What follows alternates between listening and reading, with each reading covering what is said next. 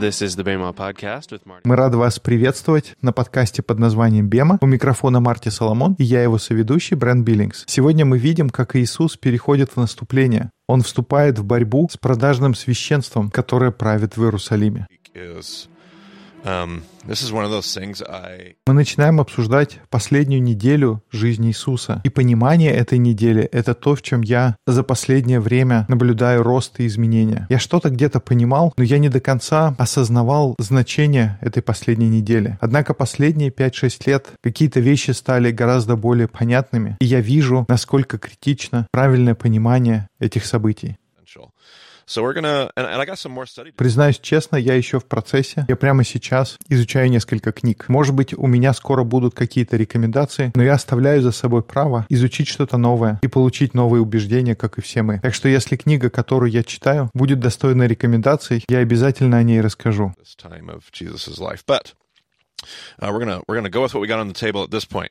What I what I have learned. uh, На текущий момент мы будем исходить из того, что я знаю по состоянию на сегодня, и нам будет нужно вернуться и рассмотреть пять различных групп, которые мы обсуждали в начале этой сессии. Jesus' final week. Jesus has spent three years, and we're gonna we're gonna actually tag two podcasts in the show notes. Brent, we're gonna tag Pharisees, and we're gonna tag примечанию подкасту Бренд добавит ссылки на два других эпизода, где мы обсуждали фарисеев и садукеев, чтобы, если нужно, вы могли вспомнить, что мы говорили про эти группы. Потому что Иисус провел последние три года с Перушим, с фарисеями. He has been spending all of his time in that re- that devoted religious world. And really, he's been taking. he- Jesus has been acting. He has been a part of the Pharisee world. He hasn't been on the outside looking in. Jesus has been operating. At, Он проводил свое время в этом преданном и посвященном религиозном мире. Он действовал как часть фарисейского мира, не как кто-то со стороны. Он действовал как фарисей. Он поступал как фарисей совершенно другого типа. Он критиковал статус-кво фарисейского мировоззрения, очень многих его составляющих, и он три года провел в фарисейском мире, общаясь с религиозными евреями. Он неустанно работал над разрушением стереотипов. Он сопротивлялся разрушительной самодовольной религиозности во всех ее формах. И я бы не стал себя отделять от той борьбы. Я бы включил религиозность во всех ее проявлениях, в том числе и в таких, которые мы видим сегодня. Я думаю, Иисус мог бы прийти в наши церкви и провести там все время, пытаясь побороть нашу религиозность и то, как она удерживает нас от выполнения Божьей миссии.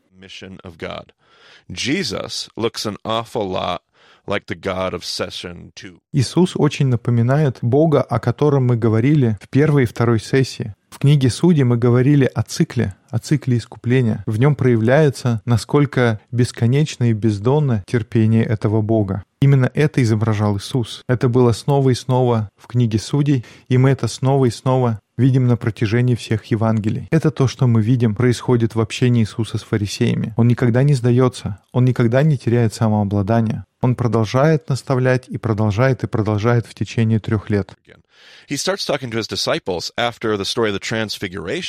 Потом происходит история преображения, и он начинает говорить ученикам о том, что он уходит. Он направляется в Иерусалим и говорит, мне предстоит смерть. Ученики пытаются его отговорить. Но Иисус знает, что произойдет. Последнюю неделю своей жизни он приходит в Иерусалим, и там он сталкивается с религиозной коррупцией. Это два разных мира, это очень важно понимать.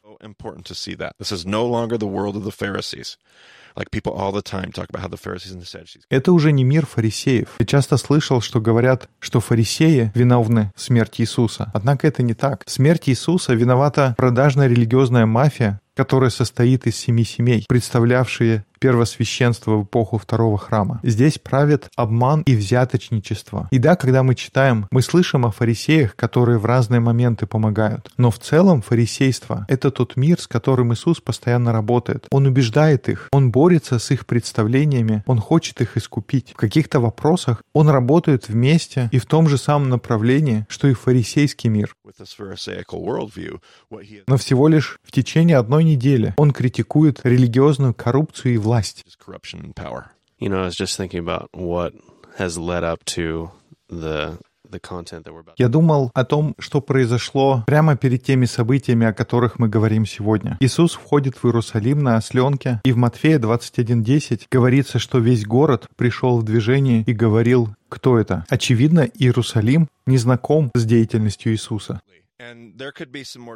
И можно обсудить это поподробнее, но я полностью с тобой согласен. Я не уверен, что когда Иисус приходит в Иерусалим, первосвященники знают, кто это такой. Мне было бы все равно до этого крестьянина, какого-то бродягу фарисея и мамзера. Ну, ходит себе по Галилее кто-то. Но когда он приходит и переворачивает столы в их системе, уверяю вас, они вдруг «Эй-эй-эй, что это такое происходит?»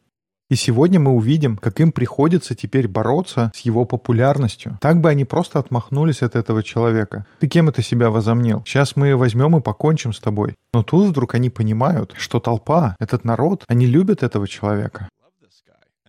И мы видим, теперь первосвященники спрашивают, кто это. В нашем последнем подкасте они пришли и спросили, где ты получил свою шмиху. Who are you?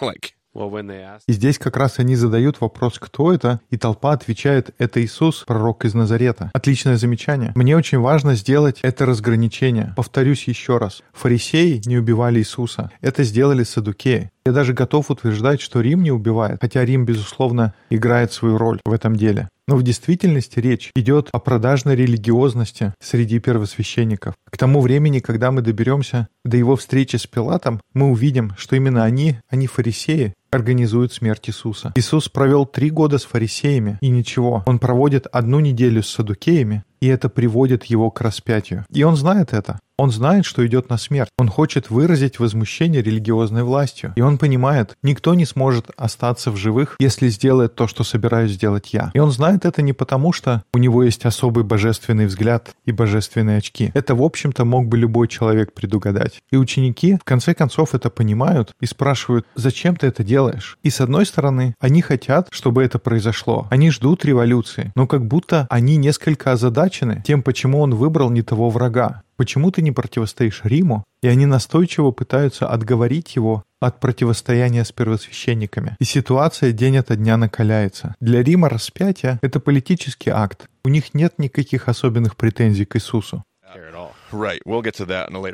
Мы еще позже до этого доберемся. Я согласен с тобой. У меня будет небольшое предисловие перед тем, как мы будем читать отрывок. Какой это будет стих?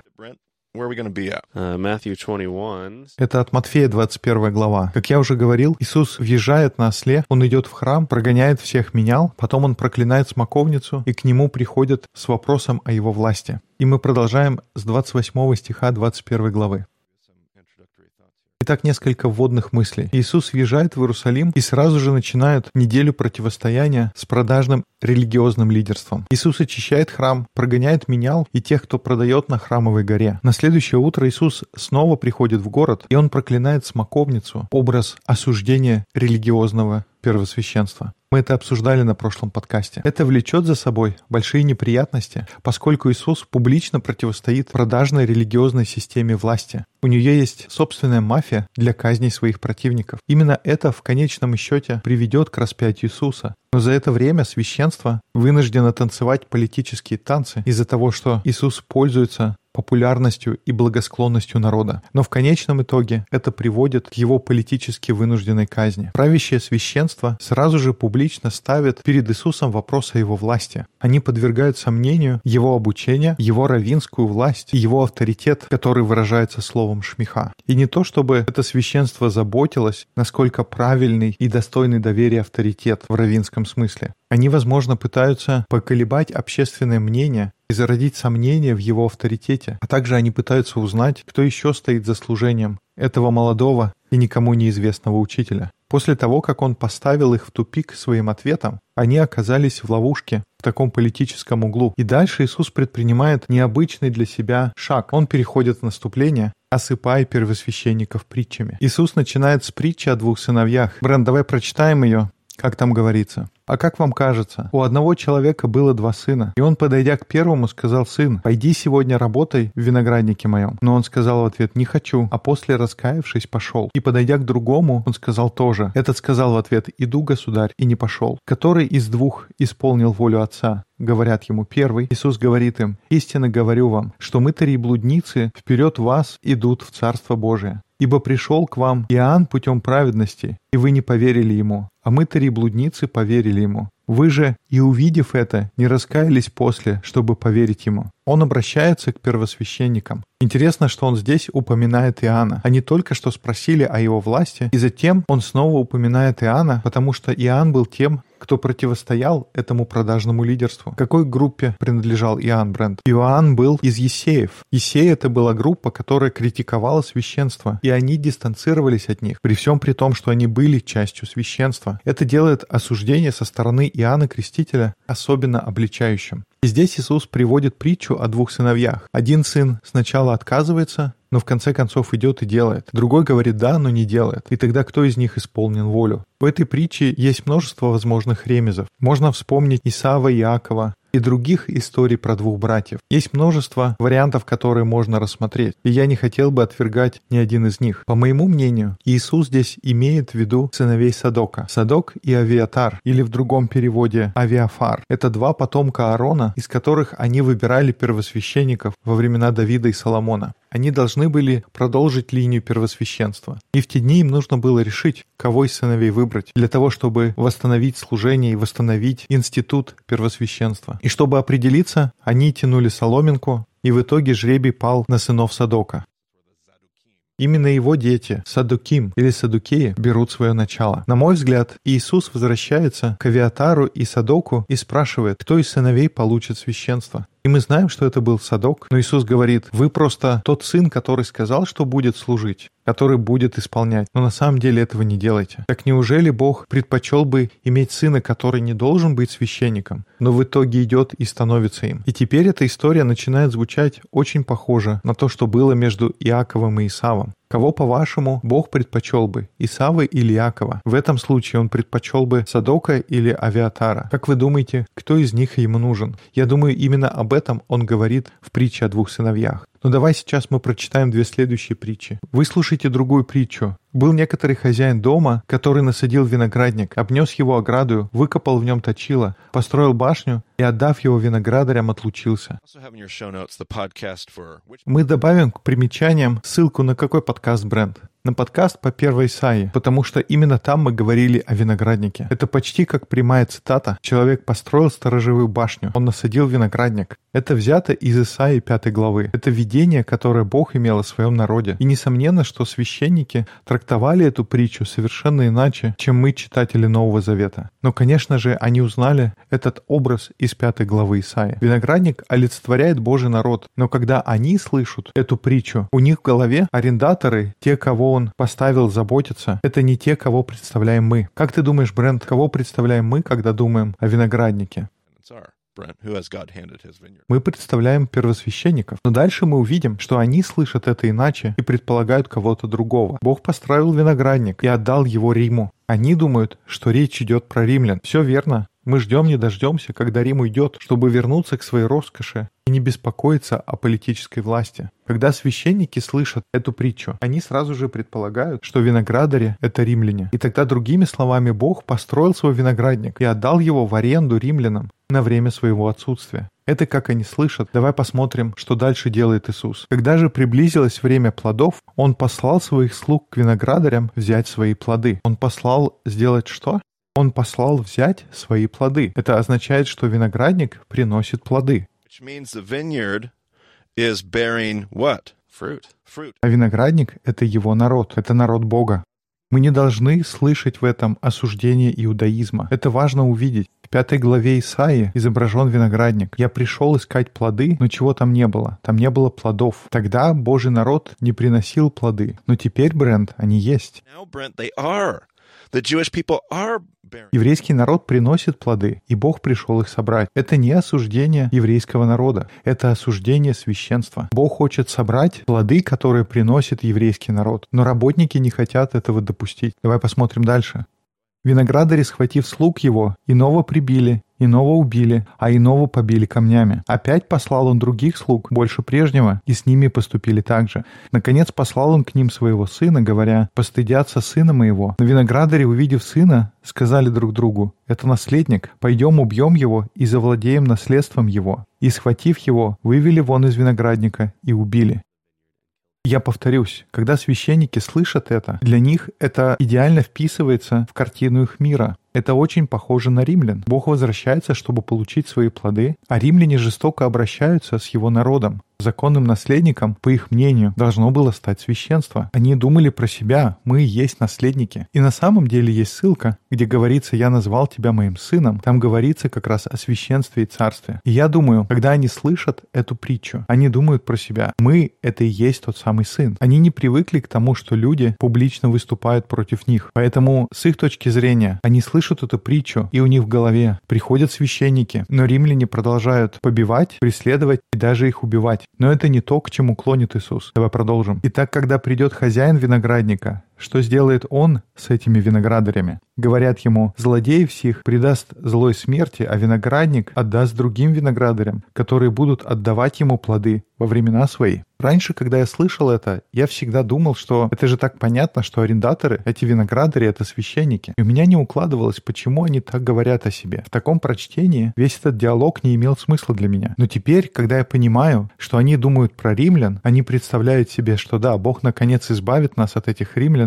и мы сможем правильно управлять как священники. Но это не совсем то, к чему ведет Иисус. К их удивлению, Он не говорит о римлянах. Давай посмотрим, Брент. Иисус говорит им, «Неужели вы никогда не читали в Писании камень, который отвергли строители, тот самый сделался главой угла?» Это от Господа и есть дивно в очах наших. Потому сказываю вам, что отнимется у вас Царство Божие, и дано будет народу, приносящему плоды его. И тот, кто упадет на этот камень, разобьется, а на кого он упадет, того раздавит. И услышав притчи его, первосвященники и фарисеи поняли, что он о них говорит, и старались схватить его, но побоялись народа, потому что его почитали за пророка.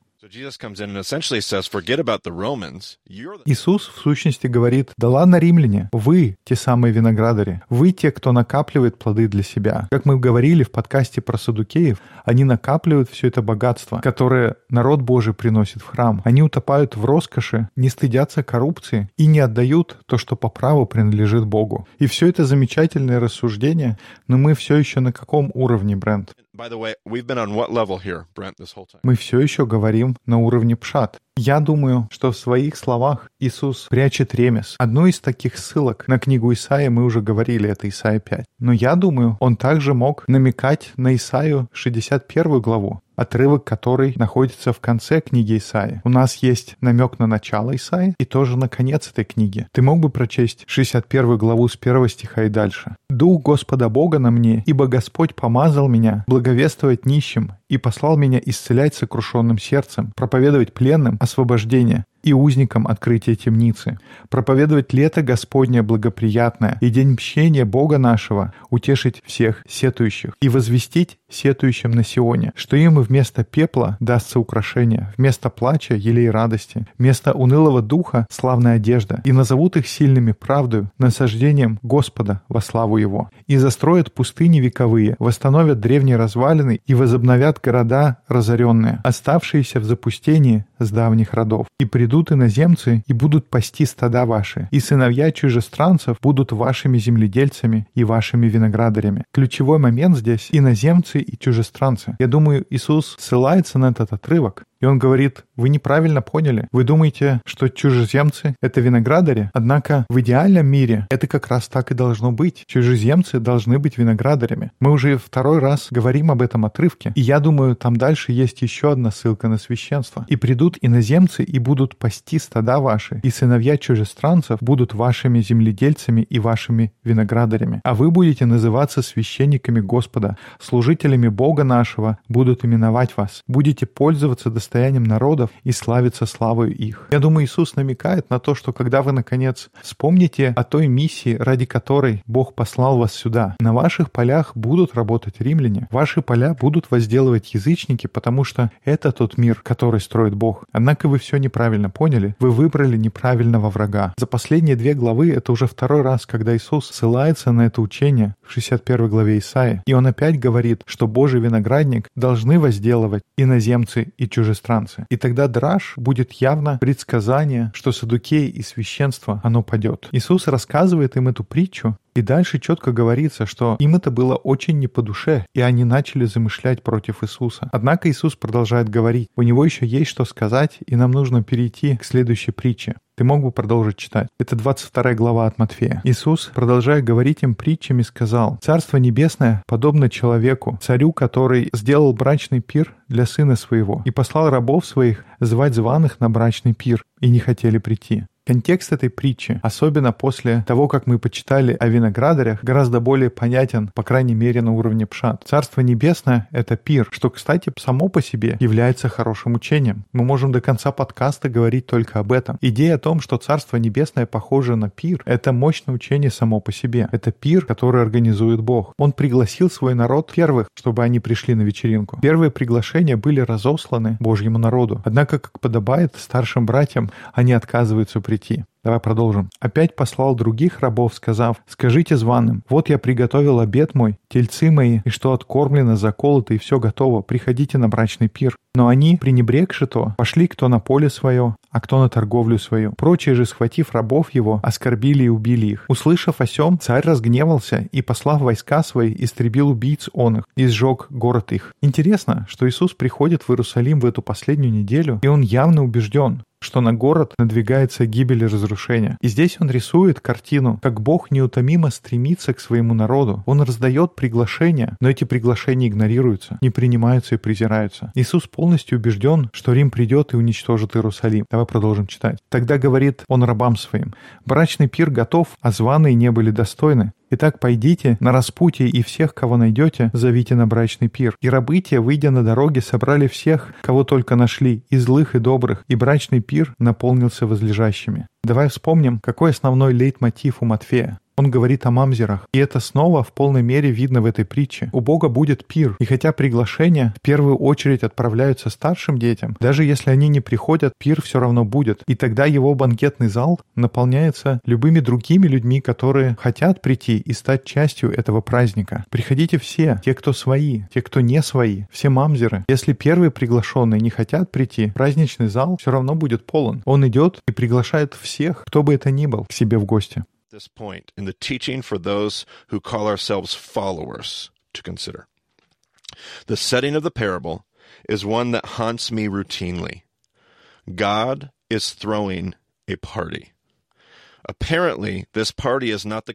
Даже только при поверхностном прочтении. В этом учении есть многое, что нужно обдумать тем, кто считает себя его последователями. Эта притча постоянно вызывает меня. Бог устраивает вечеринку, но очевидно, что это не будет такой пир, который я себе представляю. Я не уверен, что я к такому готов. Этот пир не будет в то время и в том месте, и не будет иметь тот вид, который я себе представляю и который мне удобен. Религиозные люди, которые утверждают, что говорят от имени Бога, те, кто стоят самые первые в списке приглашенных, похоже, не заинтересованы в этом пире, который организует Бог, и это ведет их к гибели. И немного необычно для нашего формата, но у меня есть вопросы для размышления. Первый вопрос. Хочу ли я, чтобы Бог устроил такой пир и точно так же, как устроил бы его я? Меня спрашивали о вопросах для дискуссионных групп. Вот, пожалуйста, сегодня у нас есть. Как я отношусь к тому факту, что Божье определение пира — это не то, как определяю пир я. И еще вопрос. Неужели меня настолько отвлекают заботы этого мира, мои личные планы и поклонение самому себе, что я не слышу приглашения на Божий пир? И вообще вижу ли я, признаю ли я тот пир, который устраивает Бог? Apparently, religious folks, Судя по всему, религиозные люди, как ты и я, Брент, как, возможно, большинство наших слушателей, им трудно осознать, что Бог устроил пир и пригласил нас на него. oh, golly, rabbit trail here. Uh, I was just recently with uh, a group back east in the mid. Кстати, небольшое замечание. Я недавно на Среднем Западе общался с одной университетской группой, имя которой мы не будем здесь называть. И в конце встречи один из студентов спросил меня, как мы можем оказать влияние на наш кампус?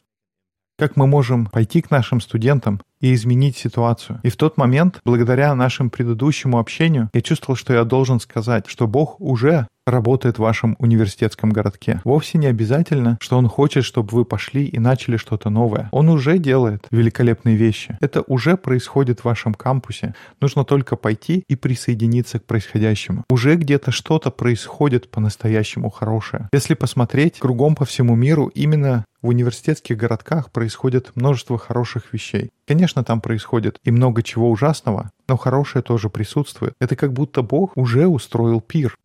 Maggie and I actually used this uh, parable one time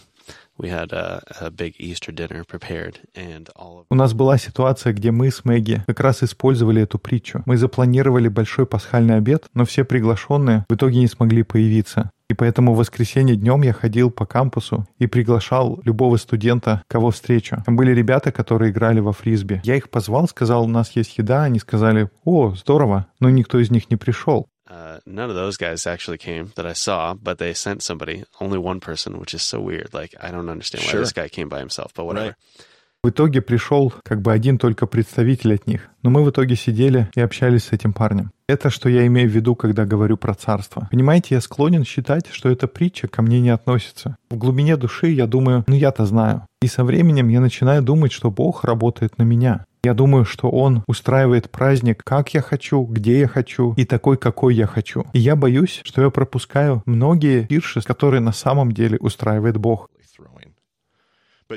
Но мы должны помнить, что слова Иисуса не просто обращены ко всем. Это хорошо подумать на уровне пшат, как это относится к нам, но Иисус обращает эту притчу к религиозным лидерам Израиля, особенно к первосвященникам. И в этот момент учение принимает невероятно неловкий оборот. Давай закончим эту притчу, Бренд.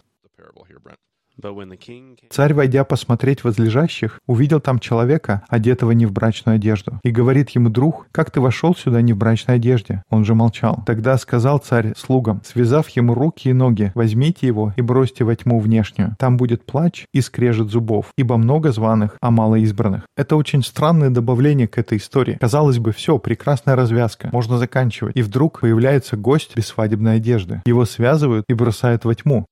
Я себе представляю сценарий фильма, что кто-то говорит, слушайте, но у меня нет свадебной одежды. И кто-то нажимает на кнопку, и стены разворачиваются, и ты оказываешься в комнате, полной шкафов и самой различной одежды. И, пожалуйста, подходи, бери, какая нравится. Мне говорили, что в этом мире, если король устраивает свадебный банкет, он также предоставляет и одежду. Мне не удалось найти подтверждение этому. Возможно, следует поговорить с исследователями, которые специализируются на культуре того времени. Но мне говорили, что если царь устраивает банкет, он бы предоставил и наряды. Всех приходящих заводят в дом и приглашают переодеться. То, что ты принимаешь приглашение, это означает, что ты готов прийти заранее и подготовиться к празднику. Если ты приходишь во дворец царя, даже если ты просто чужак с улицы, тебя бы искупали, одели, постригли, побрили и предоставили все необходимое. Я точно не уверен, как это выглядело в том мире, но вы поняли идею. Нужно было одеться соответствующим образом. Повторюсь, это надо еще проверить. У меня нет полной уверенности, что это так, но на уровне пшат, мне кажется, это может намекать на человека, который хочет быть частью праздника, но не признает Божьего желания, замысла или власти. Он хочет быть частью Божьей воли,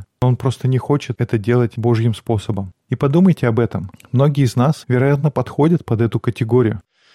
But what have we learned, Brent, if we see something that's like, man, that's just weird. That's a weird turn the story took. Ну, как мы говорили раньше, Брент, если мы видим что-то странное, какой-то неожиданный поворот, то эта странность, это будет нашей подсказкой. Благодаря такой подсказке на нашей приборной панели загораются все лампочки. Мы называем это ремес. И ремес, как я полагаю, происходит из книги пророка Сафония. Это небольшая книга из трех глав. Прочти, пожалуйста, оттуда отрывок. Скажи нам адрес и будь добр, прочти его. Uh, 1 starting in verse 4. I will stretch out my hand against С первой главы четвертого стиха. «И простру руку мою на Иудею и на всех жителей Иерусалима, истреблю с места сего остатки вала, имя жрецов со священниками». Так, значит, тема первой главы — это священство. Интересно, давай продолжим. «И тех, которые на кровлях поклоняются воинству небесному, и тех поклоняющихся, которые клянутся Господом и клянутся царем своим, и тех, которые отступили от Господа и не искали Господа и не вопрошали о нем. Умолкни перед лицом Господа Бога, ибо близок день Господень. Уже приготовил Господь жертвенное заклание, назначил, кого позвать. В другом переводе последний стих звучит как «умолкни перед владыкой Господом, так как близок день Господа. Он приготовил жертву и осветил гостей». И это намек. Это похоже, что когда царь приглашает на праздник, он их готовит. Здесь говорится «освящает». Дальше с восьмого стиха. «И будет так в день жертвы Господней. Я покараю вельмож и сыновей царских, всех одевающихся в чужестранные одежды». Um, I will punish the officials and the king's sons Вот это наша ссылка. Он говорит о чужестранных одеждах. «И покарая в тот день всех перепрыгивающих через порог, наполняющих дом Господа своего насилием и ложью». И мы уже говорили, в чем виноваты садукеи. Как раз в этом. Давай дальше читаем. И будет в тот день, говорит Господь, раздаваться горестный плач из ворот рыбных, стоны из мишнея, шум великого разрушения со всех холмов. Плачьте, жители Махтеша, ибо все торговцы погибнут, все менялы будут истреблены. И будет в то время, я обойду Иерусалим со светильником, и покараю людей, пухнущих от вина, тех, кто говорит в своем сердце ни добра, ни зла Господь сделать не может. Богатства их будут разграблены. Дома опустошены. Отстроили они себе дома, да жить в них не будут. Развели виноградники, да вина не выпьют. Близок великий день Господень. Близок, нагрянет очень скоро. Вот он, голос дня Господня. Тогда зарыдает горько и храбрый воин. Днем гнева будет тот день, день беды и горя, день разрушения и разрухи, день тьмы и мрака, день мглы и бури. День, когда прозвучит труба и раздадутся боевые кличи против укрепленных городов, против высоких крепостных башен. Это звучит, как будто кого-то бросают в место, где стоны и скрежет зубов. Можно так сказать, думаешь? Давай продолжим читать. «Я нападу на людей, и будут они бродить, словно слепые, ибо против Господа они грешили, и будет кровь их разлита, как пыль, кишки разбросаны, как навоз. Ни серебро, ни золото спасти их не смогут в день Господнего гнева. Ни серебро, ни золото, несмотря на то, как много его у садукеев. Это не поможет им в тот день, когда Иерусалим будет уничтожен. Драж этой притчи превращается в язвительную отповедь садукеям. Они, конечно, хотят участвовать в Божьем празднике, но они не проявляют никакого интереса к тому, чтобы делать это по-божье. Бог и Иисус оба предсказывают гибель, которая ждет их, потому что они отказываются заботиться о народе Бога. Они по-прежнему продолжают использовать тех, кто пытается найти Бога и поклоняться Ему. busy week for Jesus. But Иисус еще не закончил общение с этими продажными лидерами народа. Впереди у него напряженная неделя. Три притчи, невероятно меткие и рассказанные напрямую продажным лидерам, обличают его в коррупции. В этих немногих стихах есть много о чем подумать. На сегодня мы будем закругляться, чтобы у нас было время подумать и поразмышлять. Good questions to wrestle with. Yeah, we do have questions. So Yeah, absolutely. После сегодняшнего подкаста у нас есть вопросы. Если вам нужна дополнительная информация, Марти можно найти на Твиттер как Марти Соломон, меня как я IBCB. I'm at EIBCB. Uh, you can go to Bama. На сайте bemadiscipleship.com есть контактная форма, чтобы с нами связаться. Там есть карта с дискуссионными группами. Можно присоединиться к той, которая есть у вас неподалеку, или начать свою. И спасибо вам, что слушаете подкаст под названием Бема. До скорых встреч в эфире.